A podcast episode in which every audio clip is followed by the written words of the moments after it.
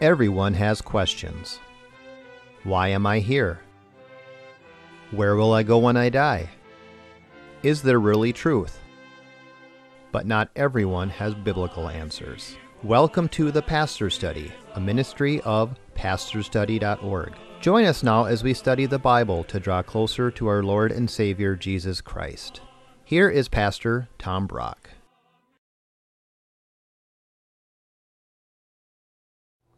Welcome to the Pastor's Study. Let me tell you a story. The year is about 33 AD. It's the last week of Jesus' life. He's in the Temple of Jerusalem teaching. The religious leaders, the Pharisees, who do not like Jesus, they're jealous, come up to him. Jesus, who gave you the authority to teach? And Jesus told them a parable. Here's the parable. Jesus said, A man planted a vineyard and lent his vineyard out to tenants. The man went on a long journey. When harvest season came, he sent his messenger to say, Okay, we want the fruit of the vineyard. They beat the messenger up and threw him out of the vineyard. Uh, the man sent a second messenger.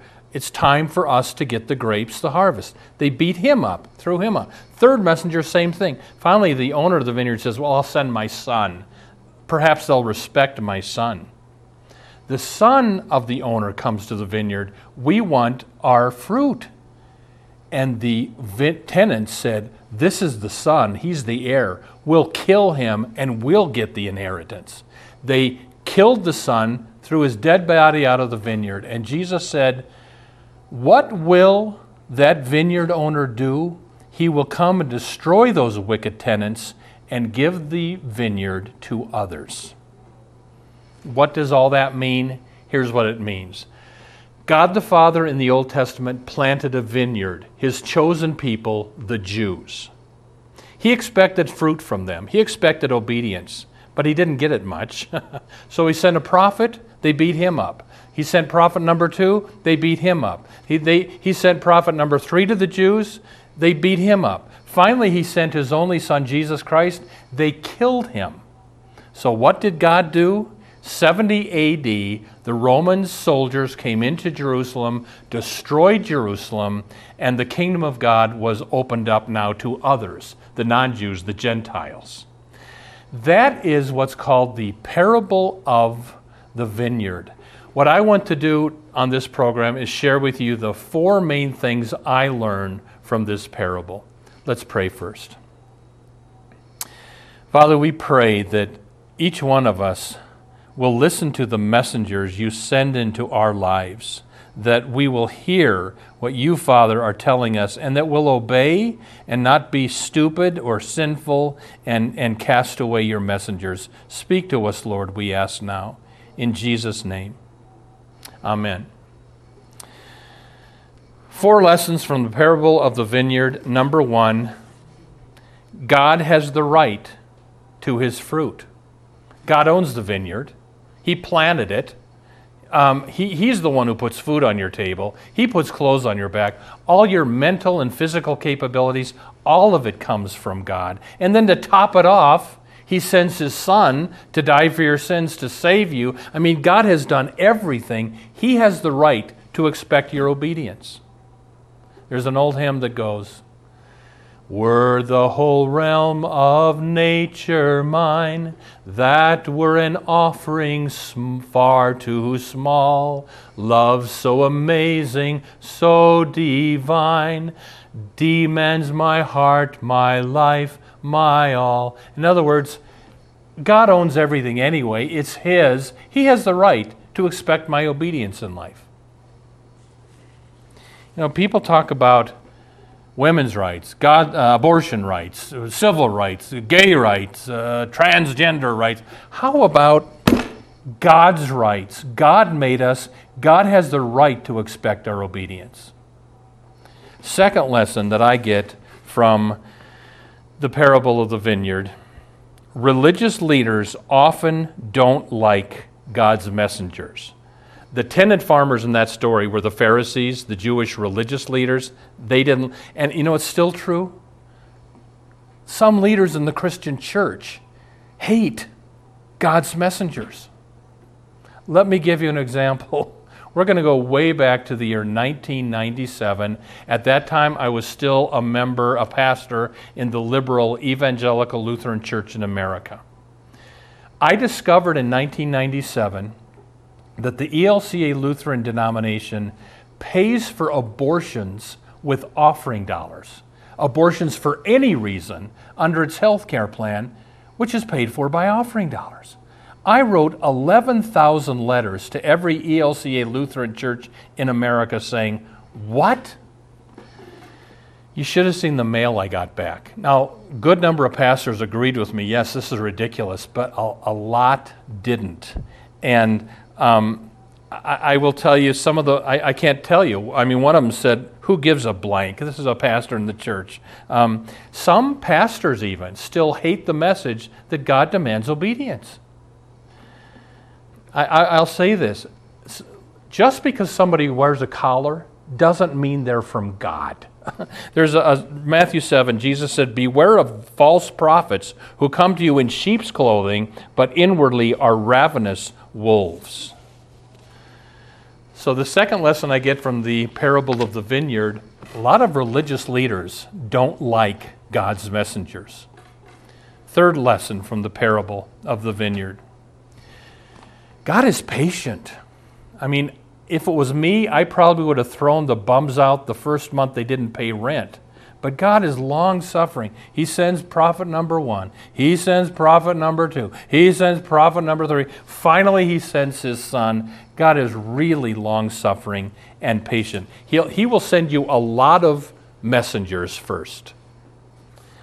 I, I told on this program uh, some weeks ago of a day I got on an airplane to go to Italy. I prayed that I might sit next to someone to share the gospel, and I was surrounded by 30 Mormon missionaries. I told you this story. The plane takes off. I open up my Bible. The young man next to me opens up his Book of Mormon, and we had a long talk.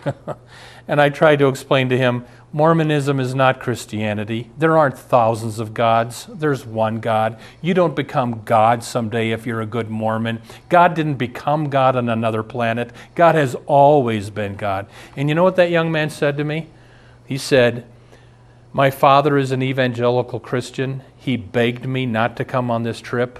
My grandmother also is a Christian. She has been praying for me that I not come on this trip. And then for hours on the flight to Italy, he had yours truly having to sit next to him. I mean, to me, God is working on this young man, sending him messenger after messenger after messenger. So that's the, the, the I think the main lesson from this parable. God is patient. But there does come a day in this parable, finally God had enough and destroyed the tenant farmers. There is a verse in uh, Proverbs 29 A man who hardens his neck after much reproof will suddenly be broken, and there is no remedy. So let me ask you Has God been sending you a message over and over, and you're just ignoring it? I want to encourage you be smart, just do what He's telling you. He's a long suffering, patient God, but there comes a day. So repent now so you won't have to go through the, the discipline.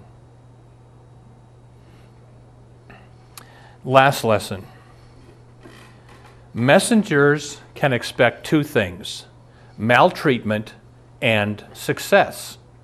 The messengers in this parable kept getting beaten up, but at the end they won because the, the, the, farmer got his, his vineyard back and they were on the side of the farmer. And I want to tell you this if you're going to be a messenger for Christ in this world, you'll get two things you'll get beaten up, you'll get maltreatment, but you'll have some success. I mean, here's, here's a woman who said to me, You know, Pastor Tom, I talked to my daughter who's living with her boyfriend and saying, you know, that's a sin. And, and, and my daughter said, but I know I'm saved. I know I'm going to heaven. Well, then if you're saved, 1 Corinthians 6 says, fornicators don't go to heaven. And shouldn't you be following Christ? Well, I'm saved and just got really angry. And this woman said, Pastor Tom, was I too judgmental? Did I do something wrong? And I know this lady, humble, sweet lady. And I said to her, You didn't do anything wrong. She's giving you maltreatment because she doesn't like your message. I mean, here's another woman. This happened recently. She has a friend that says, Oh my God, a lot. So she said to her friend, You know, that is a violation of the second commandment you shall not take the name of the Lord thy God in vain. Well, her friend sent her an, an angry letter, won't talk to her anymore. Pastor Tom, did I do something wrong? I said, if you did it lovingly and humbly, you didn't do anything wrong. My point is, if you're going to be a messenger of Christ, expect maltreatment. You should have read some of the letters I got when I sent out that abortion letter in 1997. Some of them went like this, and these are pastors writing me back. Pastor Brock, you're such a Pharisee. You're judgmental. Who are you to tell someone abortion is wrong for them? Where is your compassion? Life is more complex. Pastor Brock, you're too simplistic and judgmental. Well, compassion, since when is it compassionate to ch- kill unborn children with offering dollars? And so here's maybe the I'm a Lutheran. I believe we're saved by grace alone and not by good works. That's what Ephesians 2 teaches. It's our glorious central teaching of the Lutheran Church. But watch how this gets twisted now. Here, here's one of the responses Pastor Brock, we're Lutherans. We believe in the grace of God. So we can embrace the option of abortion knowing our God is gracious. In other words, because, because we're saved by grace alone, which I believe, kill your unborn child? No, Paul writes this in Romans chapter 6 Shall we continue in sin that grace might increase? His answer is, May it never be. The doctrine, the glorious doctrine that we're saved by grace alone, was never meant to become an excuse for you to, to commit sin. And what, what's troubling, what's scary, some of these people are running churches. So, if you're a messenger of Christ, expect maltreatment. That's part of the package. But you can also expect some success. On that trip to Italy with that Mormon, it, it, I didn't have success going over. Coming back, I had some success because I said my prayer, got on the plane, and I'm sitting next to two teenage girls and I can't remember how we got into it, but we got into it. I talked to them about the Trinity, one God in three persons. Talked to them about salvation by grace alone and not by earning it by being good, because you'll never be good enough. It's by the cross alone. I talked to them about the second coming. They soaked it up like a sponge. It was a wonderful discussion. So if you're going to follow Christ and be his messenger, you'll get abuse, but you'll get some success, like they did in this parable. So I'm going to close by asking you this Are you willing to become a messenger for Christ and put up with some maltreatment? There was a convert at a Billy Sunday meeting in Scranton, Pennsylvania. Before Billy Graham was Billy Sunday, early 1900s revivalist. And someone got up in a meeting who'd been converted and said this On my farm, I raised livestock. There is not a person for miles around who would not go to great lengths to warn me if one of my prize cows got on the railroad track. But for 25 years, never a man spoke a word to me about my soul. There are so many people that have never heard the gospel. Would you talk to them about their soul? Here's a young man who had a burden for the next door neighbor girl and he would talk with her about Jesus, and she didn't like it. And she told her mother about it. And her mother said, Well, next time he talks to you about your soul, you just tell him to mind his own business. And the little girl said, But mother, he acts like this is his business. J.B. Chapman said these words Young man, young woman, old man, old woman, make the most of your life. Go after souls.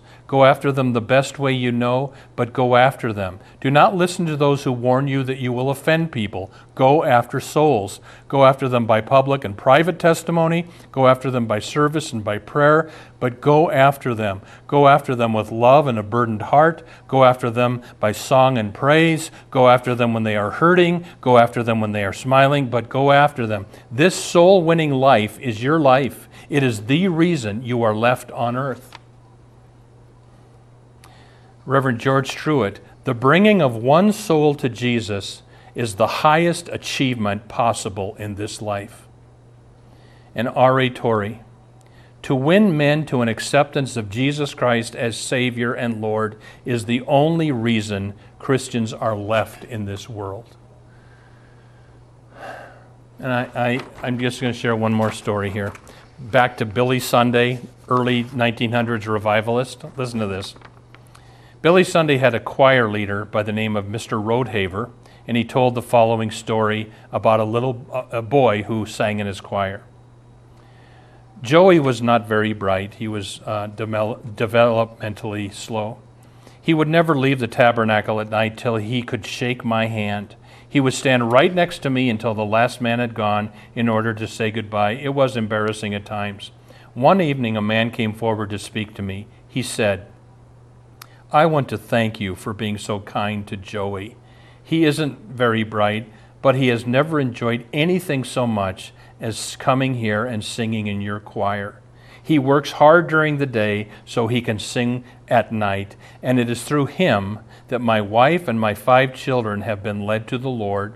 His grandfather, 75 years old and an unbeliever all his life, and his grandmother came here tonight, and now the whole family have been converted because one boy was willing to be a messenger and sing in the choir. I just want to encourage you. You know, here's what we learned from the parable of the vineyard. Number one, God has the right to his fruit. He has the right to ask your obedience. You wouldn't be breathing without God. And a, a second lesson is if you're God's messenger, expe- expect maltreatment and expect some success. Uh, third message, third lesson is that God is patient. He'll send you a lot of messengers first. And then, sadly, the other message. Some religious leaders today within the church don't like God's message that God expects obedience. That is what we learn from Luke chapter 20, the parable of the vineyard. Amen. Welcome to the portion of the Pastor Study where we ask Pastor Brock questions regarding the Bible. Pastor Brock, our first question What does the word parable mean? You know, the New Testament was written in Greek. Greek uh, parable is a Greek word, parabole. Para means to a, along, bole means to lay. So a parable is a laying along the side of. Hmm. Jesus would tell a story, and then later, privately, he'd lay alongside what the story really meant so the apostles could understand it. Yeah. So that the people listening understood better? Well, that, that, would come later when the okay. apostles wrote the New Testament, but I think this was a mystery for the Jews. They didn't know what some of these stories meant. Hmm. yeah. Why did Jesus speak in parables? Well, you know, what you hear a lot is, well, he Jesus wanted to make things clear, so he put it in concrete terms to make it clear all right, there may be some truth to that because they would be written down and, and, and things would be made clear. But Jesus' disciples said to him, Jesus, why do you talk to the people these parables? And Jesus said, so that seeing they may not see, and hearing they may not understand. Hmm. So he was not, Jesus told these stories, and the people in his audience, I think a lot of them, what does this mean? Mm-hmm. Um, some of them they probably got, but a lot of them they didn't. And it wouldn't be until after he died on the cross and rose from the dead, the apostles go out and then write the New Testament.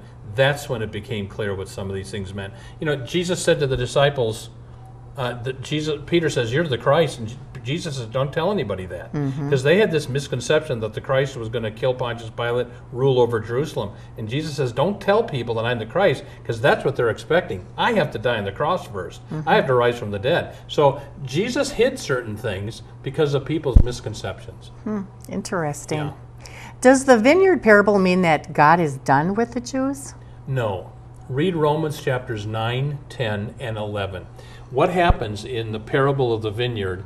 God finally has it when the Jews killed Christ, and the Gentiles killed him too. They Romans were Gentiles, us, you know, non-Jews. So everybody killed Christ, me too, and you too, with our sin. Mm-hmm. But then God judges the Jews. The Jew, Jewish nation is destroyed in 70 AD when Rome invades Jerusalem. Doesn't come together until what 1947 or 48 mm-hmm. and becomes the nation of Israel. But so God is not totally done with the Jews because all the early Christians were Jewish, Paul, the apostles, um, and then he does talk in Romans 11 about Jews converting to Christ before the second coming. So we'll see. We'll I, the way I read Romans 11, we will see uh, an insurgence of Jews into Christianity before the very end. Okay. Does God still take away his kingdom away from some and give it to others? Well, in that story, that's exactly what he did. He took the vineyard away from these evil vineyard growers, the Jewish leaders, and he gave it to someone else. What he did was he gave it to um, the Gentiles, and now we're in the age of the Gentiles until those Jews come in. But you know, I'll tell you what I thought of. I uh, my first church was a church in Florida, Lutheran church, uh, troubled church, and I would go down and from Minneapolis, go down and visit and preach sometime in my old church. Well, the last pastor they got was very on the pro-gay side of things, pushing that theology. Mm-hmm. Well, they closed the church. Mm-hmm. The church dwindled to down, and they couldn't pay the bills anymore. So that church was sold, and I was just down in Florida visiting. Now, who owns that church? A good evangelical bunch of Christians. And it reminded me of the verse in Revelation where Jesus says, You know, if you don't follow me, I'm going to take your lampstand mm-hmm. and give it to somebody else. Mm-hmm. And I think that's what happened. Exactly. so there you go. How do you share Christ with someone on a plane? How, how do you bring it up? Mm-hmm. This can be hard. I mean, I, I, uh, for some reason, I share Christ on the plane or in the taxi cab pretty much more than anywhere else. And I pray before I get on the plane, and you, you just, um, and, and sometimes it comes out easily, and sometimes it doesn't. If it's not happening, I'll pray under my breath, Lord, if it's your will, open a door. And boy, that can happen. I mean, I, I we don't have enough time, but I could tell you a story sitting next to this young woman on the way to Cancun with her boyfriend, to whom she was not married, and and she, I was she knew I was a pastor, and we talked, but out of and then you, I wasn't I wasn't getting in to talk mm-hmm. about Christ. Out, out of the blue, she says, "Well, Pastor, what do you think about all these people having premarital sex?" And I told her, and she pulled her boyfriend into the conversation, and she said, "Now repeat that." and I was about to wreck their trip. But you know, a- and I, I spent like two days with that couple traveling mm-hmm. around, but I shared the whole gospel with them. So sometimes you just wait till the door opens. Mm-hmm. And you were meant to be there. I think I was. Her her Catholic mother did not want her to come on that trip, and I thought, mom's prayers put this pastor next to her. Exactly. Which denominations endorse abortion? Well, some would say we don't embor- endorse it, but we understand that it's a, an option. And if you pray about things and you feel it's okay for you, sadly, the the uh, the churches that are firmly against abortion are the Catholic Church, uh, evangelical churches, Southern Baptist. Most of these churches are good. The churches that are quite liberal on abortion is the United Church of Christ, the Episcopal Church in America, the Presbyterian Church USA, the Evangelical Lutheran Church in America. Some of those denominations pay for abortions mm-hmm. with offering dollars in their church's healthcare plan. Mm-hmm. That is from hell. Mm-hmm. So there you go. Hmm. Does the Bible teach abortion is wrong? It does. Uh, first of all, there's something called the fifth commandment thou shalt not kill. If you doubt that an unborn child is a real human being, read Psalm 139. Yes. where, where the psalmist talks about how God knit me together in my mother's womb. In fact, you and I were talking about this. You had a couple other verses too. I like Jeremiah 1 4 t- through 5. Before I formed you in the womb, I knew you, and before you were born, I consecrated you a prophet to the nations. There you go. He knows us even before we're formed in the womb. We have yes. a purpose. And Yep. uh, uh, Isaiah 44 24, Exodus 4 10 through verses 10 through 11, Romans 9 verses 20 through 21. There's tons of them Well, throughout here- the Bible. Here's another one. The reason you don't see children with Down syndrome much in America Mm-hmm. is because overwhelmingly they are killed. And in Ex- uh, Exodus 4 that you just mentioned, Mm-hmm. Moses talking to God in the fiery bush, God says to Moses, Who makes man deaf, dumb, seeing, or Yes. blind? Is it not I, the Lord? So Mm-hmm. God makes everybody, Down syndrome people, blind Mm-hmm. syndrome, that doesn't give you the right to kill it because you don't want to have that as your child. Ugh, I know. Sad, isn't it? very sad. I mean, Iceland now has no Down syndrome. I don't know if you read that recently. I did. Because they have, are so zealous to abort them. How evil that is. And what's the next step? Yeah. You know? Yeah. So Well, that's the last of my questions. Do you have any others that you Let's you? see. Well, we got one minute, 58 seconds. And, you know, this question comes in a lot. Uh, and this, this viewer says, Is it okay to be cremated? And, and he- here's the deal there's not a Bible verse that says it's a sin to be cremated. So I can't say it's wrong. The history of the church has been against it. They've leaned toward having a regular burial just to, to witness to the fact we believe in the resurrection of the dead. Mm-hmm. But I, even the Catholic Church has, has loosened up on this. Mm-hmm. So I can't say it's wrong to get cremated. I'm going to give you my personal opinion. I don't want to be cremated. Why burn my body when I die? No thanks. And and I know that uh, God God will raise everybody from the dead, including the bodies that have decayed in the sea. So it's not like God can't raise you from the dead. In fact, I think of Henry Fonda, the atheist when he died, the actor, he got cremated and they scattered his ashes over the Pacific or something somewhere. And I'm thinking, does he think he's getting away from God? you can't get away. So everybody will be raised. I mm-hmm. guess I'd pray about it and, and do as you feel. I'm, I'm going to lean toward doing what Christians have always done when I die. I'm not saying it's wrong, though, to be mm-hmm. cremated. You got to wrestle that one out with the Lord. Seems like it's becoming more popular. Oh, in, though, in Minnesota cremation. now, mm-hmm. there's more cremations than, than regular uh, burials. Yeah, well, it's cheaper. It is cheaper. For one know. And reason. Cheap as I am, I still don't want it. All right. Well, everybody, thank you for watching our show today. If you go to pastorstudy.org, you can watch all of our TV shows there for free. Um, we're on the air because of the generous uh, uh, support of our viewers. If you'd like to uh, pray about our ministry, please do that much. If you'd like to support us, you'll see, you can do it at the website or you can see our, our address in just a minute. God bless you. Have a great week. We'll see you next time at the Pastor Study. Thank you for watching the Pastor Study. You can watch more of our programs at pastorstudy.org. We are on the air preaching the gospel of Christ because of our generous support of you, our viewers. Would you consider supporting our ministry? You may do so at pastorstudy.org or write The Pastor Study, P.O. Box 41294, Minneapolis, Minnesota 55441. May the blessing of our one triune God, Father, Son, and Holy Spirit be with you today and always. If you've been blessed by the pastor's study, would you consider a tax deductible gift to help us reach more people with the good news of Jesus Christ? You can donate at our website, pastorsstudy.org, two S's, or mail a check to the Pastor's Study, P.O. Box 41294, Minneapolis, Minnesota 55441. May the Lord bless you and have a wonderful week.